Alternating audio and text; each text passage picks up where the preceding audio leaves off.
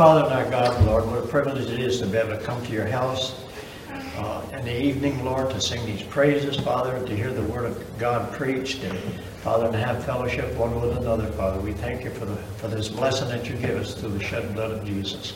Father, we pray that you be with every aspect of the service tonight, Father, that it would bring glory and honor to thee. For we ask it in Christ's name. Amen. All right. A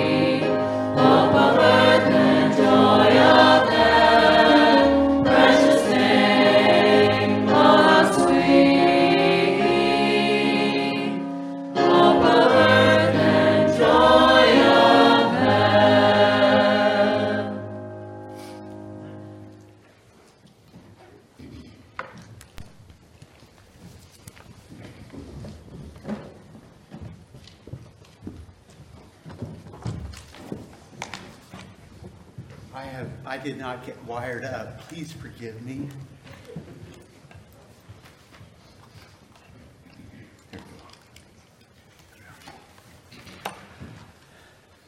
Thank you so much for the music. Uh, praise team, that was good. I, I live in a world where it is almost exclusively just uh, praise songs. And so it's been a real joy to me to uh, praise the name of Jesus like this. It's just beautiful. And uh, I really appreciate Victory Baptist and the church here and the genuineness of the folks. Um, when he said that Pastor Taylor was in uh, Tel Aviv airport. I've been to Israel three times. I don't know if I told you that, but the last time I was in Tel Aviv airport, the Israelis do not take security lightly. Okay, they're very, and uh, they go through the line and they check every person. They came to me and they asked me my passport, and I handed it to her, and she said, "You don't look like your passport." And I said, "Well, it should be because it's me." And she got really mad at me, and I spent 30 minutes in detention, you know, just kind of like giving me the rigmarole. So I, I, but I thought that I kind of chuckled. I said, I hope, I hope Tim doesn't get in trouble in Tel Aviv, you know, but I'm sure he'll do just fine. Um, I'd like to, I'd like to talk to you about troubles that we go through today. I don't know exactly how to say it. My, my dad used to say when we talk about pastoring, my dad was a pastor as well, and uh, my two brothers are both pastors. Isn't that, isn't that pretty cool? And so we always get together and talk about um, the Lord and about our messages and things like that. My dad used to say, Ken, if it was easy, everybody would be a pastor, you know? So it's a hard thing. It's like Paul says in and the care of the church is behind. He went through all this litany of all the struggles he went through, and then he said, besides that, the care of the churches. So uh, it's a it's one thing. I, I, I, taught at Baptist Bible College in Springfield for 15 years part time, and then I taught at Boston Baptist College for 11 years full time. And there's such a big difference between a, being a professor, where you can kind of leave your work at your work and being a pastor where you take it home with you and live with it uh, all your life. And so I just really honor Pastor Tim for all these years being faithful in that. Um, you, are so blessed. We'll know that when we get to heaven, won't we? We'll see all that, won't we? Um, I'm I'm a broken person, though. All of us are. By the time we get to this age, we are pretty broken, aren't we? There's no, I mean, there's nicks on our battleship that go pretty deep, right? And uh, our our engine didn't run at all eight cylinders, and we're we're going to make it to the finish line, but it's not going to be easy. And uh, in some ways, I've, I've suffered ways, and you've suffered ways. You know, every hurt is different. Uh, if you get your arm cut off here, it's different from getting it cut off here, you know, or and how people receive that is different as well. And I'd like to talk with you about uh, our scars, the troubles that we have. And then I'd like to really title the message, not just about scars, but I've developed a, it's helped me anyway. I hope it'll help you. I call it the theology of hope. Uh, if I can give you hope, that's what I'm after tonight. Do you think I accomplished what I talked about this morning about helping you with your family, about not, not having uh, too much weight or trying to dictate what your kids' lives are about and Amen. purity in your life? Don't you think that's a, that should be a call in the world that we live? And then knowing that God is supernaturally blessed. I think those are all helpful to our family, don't you? Um, and then tonight, I'd like to talk to you about how God's going to rescue us from all these hardships that we've gone through. And, and I say that because I see people wilting along the way. Uh, you know, take the name of Jesus with you. And those songs that we sing, you know, in difficult times, it's the name of Jesus and what the, what the gospel is all about that keeps us from being destroyed. Um, I'm going to kind of be all over the Bible uh, because the theology kind of talks about a synthesis of different scriptures about that. But uh, I'll just start off in, in Galatians. He comes down to that last chapter. Galatians is the first book that uh, Paul writes. It's, uh, it's law versus liberty. He talks about, he really gives the gospel in a smaller form, and he, he expands on that in the book of Romans. But when he gets to the last chapter, his vision is so bad uh, that he kind of, there, there are only 149 verses in Galatians, uh, 3,086 words. He has dictated this to an amanuensis, a, a, a male stenographer, and uh, with just seven verses and a few dozen words left in the book, Paul, Paul takes the quill, grabs the papyrus, and starts writing. In verse uh, Galatians 6:11, he says, "See how large a letter I've written unto you with mine own hand."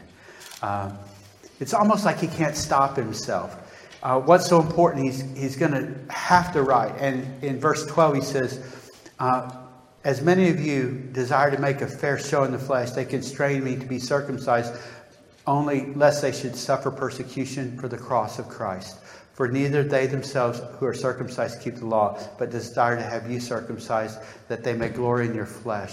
And so he, he talks about this, his last push into this the Galatia area, which in, involves Lystra and Derbe and um, um, uh, Pamphylia, and just that little short first uh, missionary journey that he takes. Uh, he he makes this one big statement and says, "Stop going by the Jewish letter letter of the law and live by the cross of Christ alone." That's really important because the cross is really it's the center point of this auditorium. Wouldn't you agree with me? And you can't you can't see me without looking behind and seeing the cross. I stand in front of the cross. And that's the message of Victory Baptist Church. No matter what difficulty you go through, it's the cross of Christ that makes it, not, not doing works or legalistic actions. And then he comes to verse um, 17. From henceforth, let no man trouble me in other words, he says, Get off my case. Let no man trouble me, for I bear in my body the marks of the Lord Jesus. Wow. He's saying, I've got scars. I'm not just talking about this, I've been through it. And uh, I think of that and all the different people that have suffered throughout the Word of God and, and down through time to give their life for Christ. You know, scars can define you. Um, they say what's important to you. Uh, don't ever say to a mother that she doesn't love her kids because she bears in her body the scars of childbirth. Uh, I met a Vietnam veteran. He was a pastor in Springfield, Missouri. I'll never forget the conversation. It was pretty close to Veterans Day. Veterans Day was just this last Friday. And he said, I've been, I was in Vietnam, I was shot 17 times in four seconds. I couldn't believe it. I was like, You're kidding me. And he, he says, Let me show you. Now, we were with all pastors, just men. And he pulled his shirt open, and literally his entire chest was just full of pockmarks from bullet holes. Is that an incredible thing? Now, don't tell me that he doesn't love America. He almost gave his life. Imagine he lives probably with the aftermath of that, and so many other uh, Vietnam vets do as well. Uh, I've got a very good professor at Boston Baptist College, Ken Amador, who suffered PTSD from being in a tank as a chaplain with his guys in Afghanistan. It's, it's hard out there, it really is. And we we put our, our vets in really untenable positions. They bear in their bodies the marks of loving America, don't they? Uh, I think of I think of other things as well. Uh, people that uh, have burns on their body from saving people that have been caught in a fire. Um, a, car, a scar from uh, where you gave a kidney to somebody, maybe your family or somebody else. Uh, I have a scar on my body. I won't show it to you. It's just on my uh, foot. We were building a camp at Camp Cherry Mountain in Springfield. Uh, it was out of town about an hour, and we were pouring concrete, and I had uh, boots that uh, they, I blew the boot out with this concrete, and it will burn you pretty pretty quickly. And so I have a scar on the whole backside of my heel from that from that concrete burn. So that's kind of like my uh, uh, get off my case, don't tell me I don't love God's work, because I, I have a scar on me too, you know, that kind of a thing.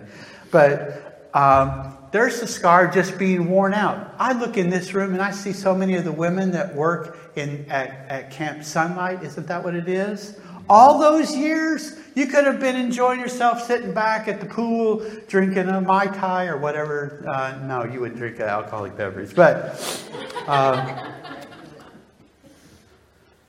you know, some scars are not visible. Uh, I was talking with Mike just a little bit ago, and this just kind of reminded me that, you know, police officers have to see a lot of really terrible things. And they, they take that with them their whole life. Pastors are that way as well. Um, I cleaned up a, a, house of a man who had committed suicide. It, it was a real traumatic experience for me to just go through that. And I think of all the times that police officers have to deal with very untenable situations.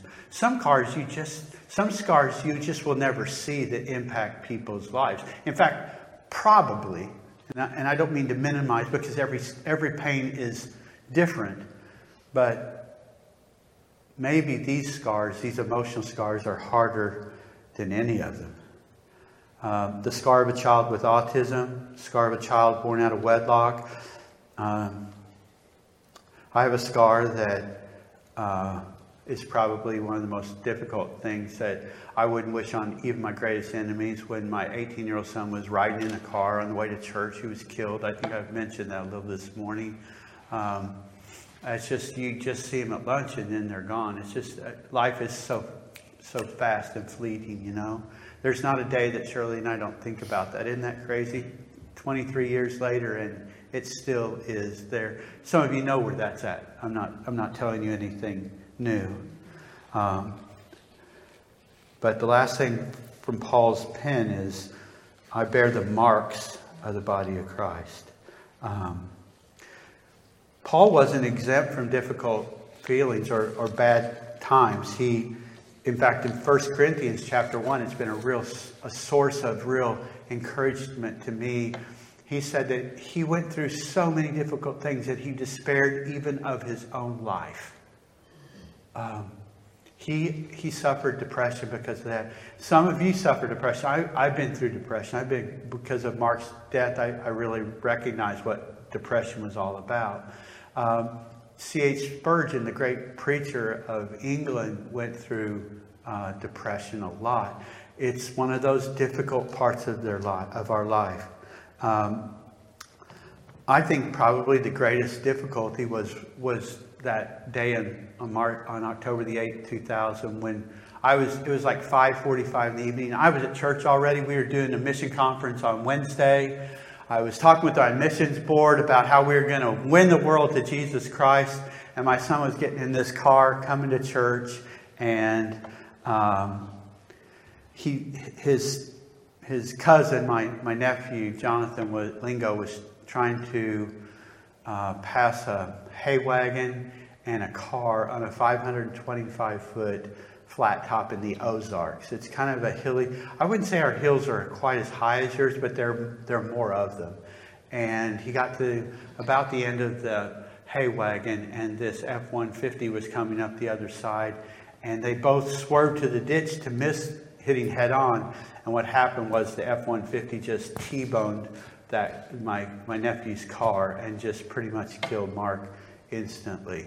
Um, I think I think that it, it's first when you suffer those kind of traumas, and I'm sure there are people who've been here. It's almost surreal, isn't it? You know, your your brother gets killed in the war, or or somebody dies in a car wreck, and or, or someone has a heart attack and passes away just like that. You know, we, we can either die in a minute or in a mile, can't we? I mean, it can be slow and drawn out, and that has its own kind of suffering to it, doesn't it?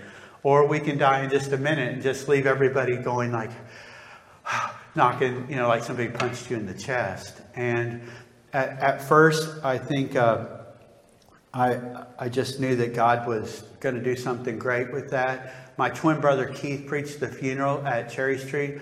Our, our auditorium only held like 1,250 people, but uh, it was full, and we had a chapel, and there, were, there was about 1,750 people at my son's funeral.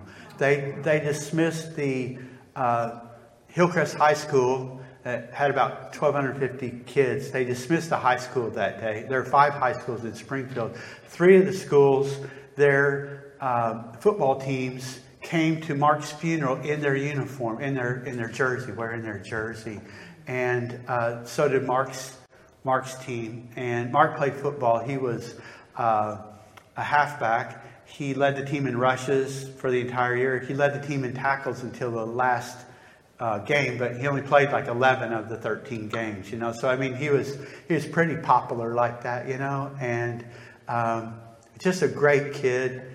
I love the Lord. My my my oldest kid, you'd say now, take that golf club back slow, and he'd say, Dad, I know how to do it. Stop, and he'd just go like that. Mark, you'd say, take it back slow, and he'd go like.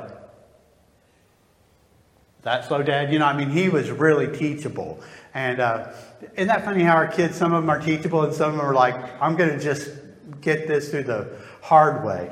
Um, but there were uh, 86 kids that trusted Christ as their personal Savior at Mark's funeral. Isn't that incredible?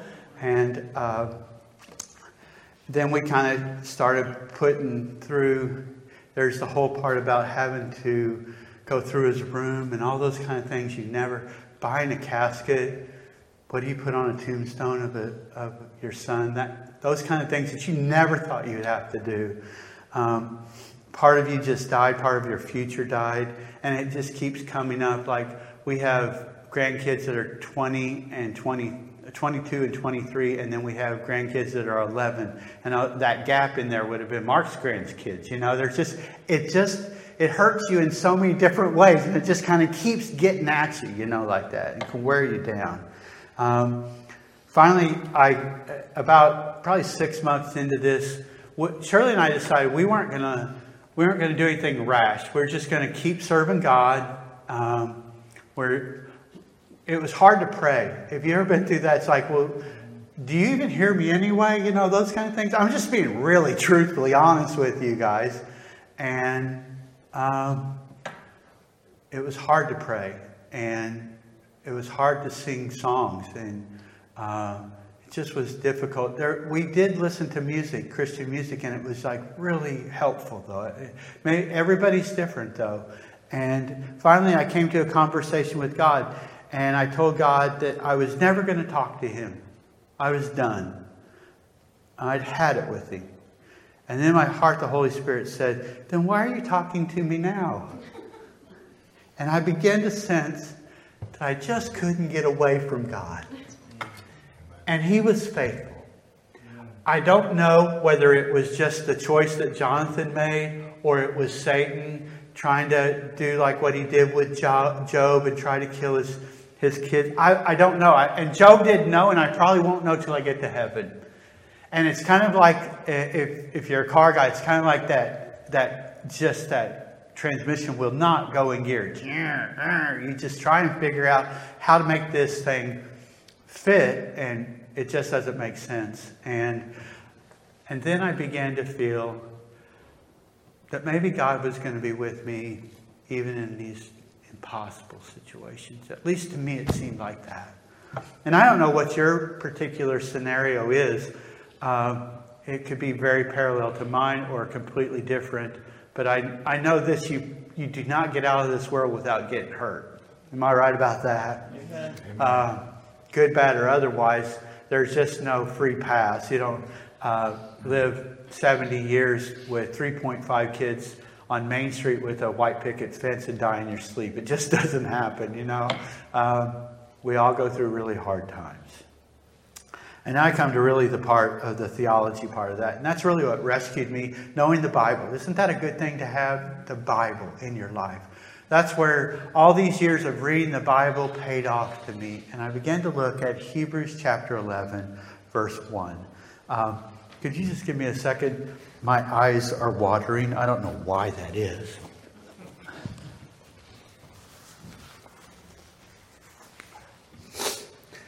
Now, faith is the substance of things hoped for, the evidence of, not, of things not seen. For by it the elders obtained a good report. Um, faith is the substance of things hoped for. Uh, by it, the elders, speaking all those in the Old Testament, received a good report. Now, I, I taught college for 26 years. A good report is like a C, right? It's not an excellent report. It's just like, well, they made it. Um, uh, faith and hope are crucial in our belief. In fact, Hebrews 11 6 says, without faith, it's impossible to please him, for he that cometh to God must believe that he is and that he is a rewarder of them that diligently seek him. Uh, the word for faith in the Greek is pistos. The word, and it's faith. Uh, it's what it's what we believe. But the word for believe is pisteuo.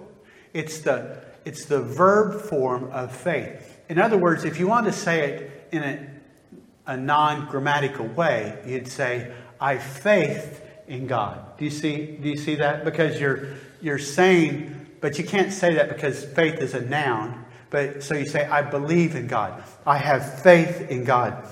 Hope is not seen. So with, in this saying, now faith is the substance of things hoped for, the evidence of things not seen. The parallel side of that, Paul writes in, in 2 Corinthians 5 7 and says, For we walk by faith and not by sight. So, whatever you can see isn't faith. And faith is the substance of things hoped for. So, whatever you hope for can't be seen. Is that, is that crazy to see that? So, uh, faith has to be placed in something for there to be hope. What had happened to me was that I wasn't sure that I could trust God anymore. Hope is in direct contrast to what's happening right now in front of us. So sometimes what God gives us in faith, the circumstances say to us, this can't be true. You can't trust in that. Your whole life is unraveling, but how can you put your how can you know that God is going to come through for you? Do you, do you? Can you understand that? Am I getting through to you on that? It just seems like it's in direct opposition. Here's, here I'm saying, God, can I really trust you? My life's falling apart, but God says all things are going to work together for good. I'm going like, are you kidding me? I'm sure Joseph could have said that, couldn't he, this morning, right? Daniel could have said that. Here's a guy that prays every day. And he's thrown in a lion's den. The three Hebrew children could have said that. You know, sometimes the circumstances of our life and the faith that God asks us to exercise in belief just don't fit. So let's look at this great Hall of Fame chapter, this these famous people of the of the Bible that had great faith, the substance of things hoped for. And you'll see it. Here's Abraham, uh, verses 8 through 19. Let me turn in, in my Bible there. Don't you just love Hebrews? Um, Abraham was called to go out from a place which he would after receive for an inheritance and obeyed and went out. There it is, not knowing whither he went. Here he is. Faith is the substance of things hoped for, the evidence of things not seen. He does that. He sojourned by faith in a strange country. Um, so here's this man that has great faith, and God rewards him. But time out here. Is there ever a time in Abraham's life where he loses faith, where he fails to take God up on his promises? Yeah, we all know, don't we? He doesn't have a kid. God promises him at 75, you're going to have a child, and your children will be like the sand of the seashore. And by the time he's 100, 99, he still hasn't had this kid. Between that time, he and he and uh, Sarah decide that Hagar would be our best choice scenario. And he acts in sight, not trusting God. Now, you know, I got to admit, I, this side of the story, I'd say, well, you dummy, of course God can make your wife conceive. But on that side of the story, I'd have said, you probably have a lot of really good ideas there, Abraham, right? Yeah. But here's the thing why is Abraham in this chapter then? Well, here's the part of the story. Eventually, some angels visit Abraham and Sarah and said, In a year, you'll have a son. Now, Sarah's on, on the outside of the tent, and she's listening in. She's eavesdropping. And what does she do? She acts in great faith, doesn't she? No, she does not. She laughs. And these angels say, and this might be a theophany of, of the Old Testament Christ. And they say, Did you laugh? Oh, no, I didn't laugh. And they said, Yes, you did. And you're going to name your child Laughter. And that's what Isaac means, isn't it? So here's some people that, even in their lack of faith, God used them. I, I begin to see a theology of hope here. There's hope for me. Even in scenarios where I doubt God, where I say, I'm not going to talk to you, I'm through with you. God says, That's okay. I'm never going to leave you or forsake you. Have you, ever, have you ever read that in the Bible? Have you ever sung it in songs? It's the truth, no matter what difficulty you go through. Moses is another person here in 11 uh, 23 through 29. Um, Moses, when he was a boy, was hid three months for his parents because they saw that he was a proper child and they were not afraid of the king's commandments. By faith, when he was come to years, he refused to be called the son of Pharaoh's daughter. So he, he sided with God's people instead of the home that he had been raised in, in this lap of luxury in, in the most powerful nation in the world, Egypt. But did Moses ever fail God? Oh, yeah. Yeah. He uh, kills that, that, that uh, Egyptian for those Israel, Israelites. And then they come the next day and say, Are you going to kill us too? And he flees to Midian. And God finally has to keep after him, doesn't he? Isn't that a good thing that God doesn't give up on us when we give up on God? And he has that burning bush experience, and God continues to work. Um, Moses also struck the rock twice. Uh, Moses was a guy that said, I can't speak. I don't know if he had a lisp or a stutter, and I, I, I can't do that. And God says, What's that in your hand? He says, That's, that's a rod. He says, Throw it down, it becomes a snake. You know the whole story. Put your hand in your vest, it comes out leprous. God says, I'll be with you in the difficult times of your life. Why are we so slow to know that? Because the circumstances just absolutely, it seems incongruous that the faith that we're asked to have in God could ever work out in the circumstances that we're in. And wouldn't you say that Abraham and Moses and their circumstances are pretty perilous at this time. Yeah, here's 80 year old Moses going to lead a million people out of Egypt. You're going like, in your dreams, Mo. Yeah. And he says, I, I'm not good at this writing and speaking. I think this is one of the great stories of eternity.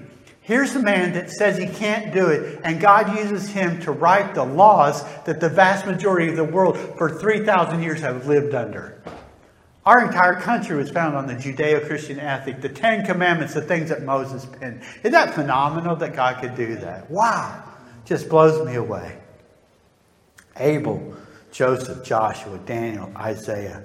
Uh, look at one more. Uh, let's look at uh, chapter 11, verses, verses 35 through 40, okay? Women received their dead raised to life again, and others were tortured, not accepting deliverance that they might obtain a better resurrection. And others had trial of cruel mockings and scourgings, yea, moreover of bonds and imprisonment. They were stoned, they were sawn asunder. Many think that's what happened to Isaiah. Isaiah, the golden throated apostle, uh, prophet of the Old Testament, um, a man of great wisdom and elocution, was sawn in half. Um, they were tempted, they were slain with the sword. They wandered about in sheepskins and goatskins, being destitute, afflicted, and tormented, of whom the world was not worthy. They wandered in deserts, in mountains, and in dens, and in caves of the earth. And these all having obtained a good report through faith, received not the promise, God having provided some better thing for us, that they without us should not be made perfect. Wow. Here's people of great faith. Some of them never got to that city, but they still had faith that God would do what he said he would do in their life. If, if cowardly Barak can make this list, if Gideon and Samson, uh, a great start, terrible finish. Isaac and Jacob, you know, there's a chance for everybody in the room, aren't, isn't there? Uh, our, our, our faith can be so weak. Lord, help my unbelief. Um, I think of I think of Psalm 73, verse 1. My feet had well nigh slipped when I saw the prosperity of the wicked and how fat they were. But when I came into the sanctuary of the Lord, I realized their end. Wow. Um, you know, being in church really helps you get perspective on what's really important in life. And Shirley and I decided that we wouldn't make any huge decisions for a year. Um, we began to walk by faith again, not by sight. Shirley first, before me. Um, I, I don't know if you've ever taken the spiritual pulse of your family, but Shirley's more spiritual than I am, okay? So I'll, I'll be glad to say that. Here I am a pastor, but um, I, I just, I think that my wife has, is such a deep, godly woman. Um, and when we began to read God's Word more, we realized that we could trust Him even when our present circumstances seem to be 100% different than the future hope that he promised us. Um,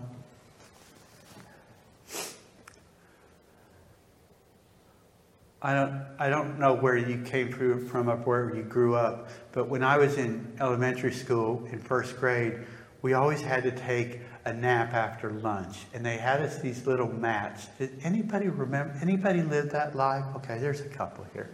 So you'd have to lay down, and about three fourths of the kids would probably go to sleep for a little bit, and then the other kids would just stand there. And I was the kid that wouldn't go to sleep. I was just sitting there wondering, like, when is this going to be over?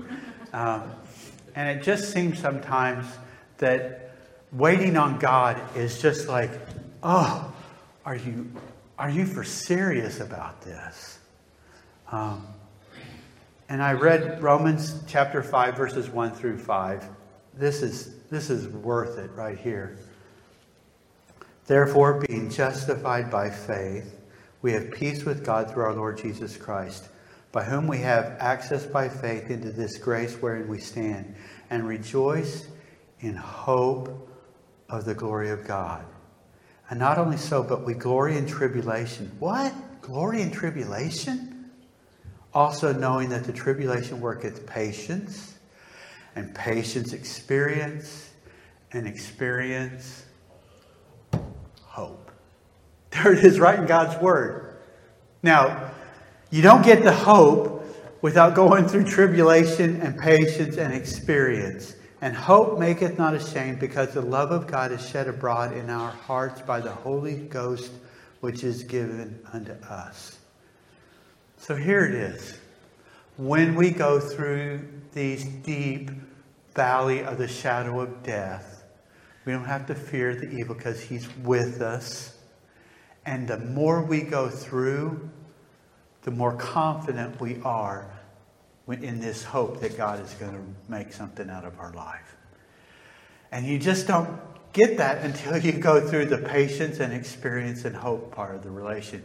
So, right now, I, I would not say that I am impenetrable and invulnerable to difficulties, but I've been through enough to know this. And I can tell like I can tell like Paul, I bear in my body the scars of the Lord Jesus. I can tell you that I've been through difficult times and he's there. He's there with me. And, and many of you are in that same situation. You know, in the difficult times of your life, He's been there for you. Not maybe at the start, maybe you've had some failures like Abraham and Moses and several others in that chapter, but you know that God never left by your side. Then you have to come back to Hebrews chapter 12, verse 1. Wherefore? That means you see what it's there. Wherefore, seeing we are compassed about with so great a cloud of witness, let us lay aside every weight and the sin which so doth easily beset us, and let us run with patience the race that is set before us, looking unto Jesus, the author and finisher of our faith. Isn't that a really powerful passage? That we can know, we can look unto him. Uh, uh, I didn't even finish that, did I? Looking at Jesus, author and finish for who for the joy that was set before him endured the cross, despising the shame, and sat down at the right hand of the throne of God. So here we are, back right to the cross again, aren't we? This sorrow, this in this difficult time. Jesus said, if, it po- if it's possible, let this cup pass from me. Nevertheless, thy will.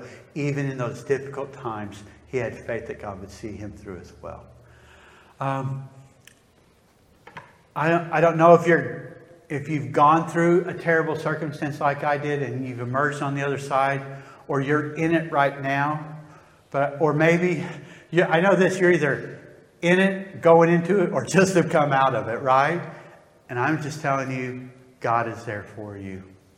Um, so many people in this world live in these broken things that happen. The kids that were shot in Boston last week. I just think what are their parents dealing with today? You know, those kind of scenarios in life. Um, all the different kinds of lockdowns that happen, the trauma that happens to these kids. It's a really dangerous world out there, isn't it? And it's too dangerous to go without the Lord in your life.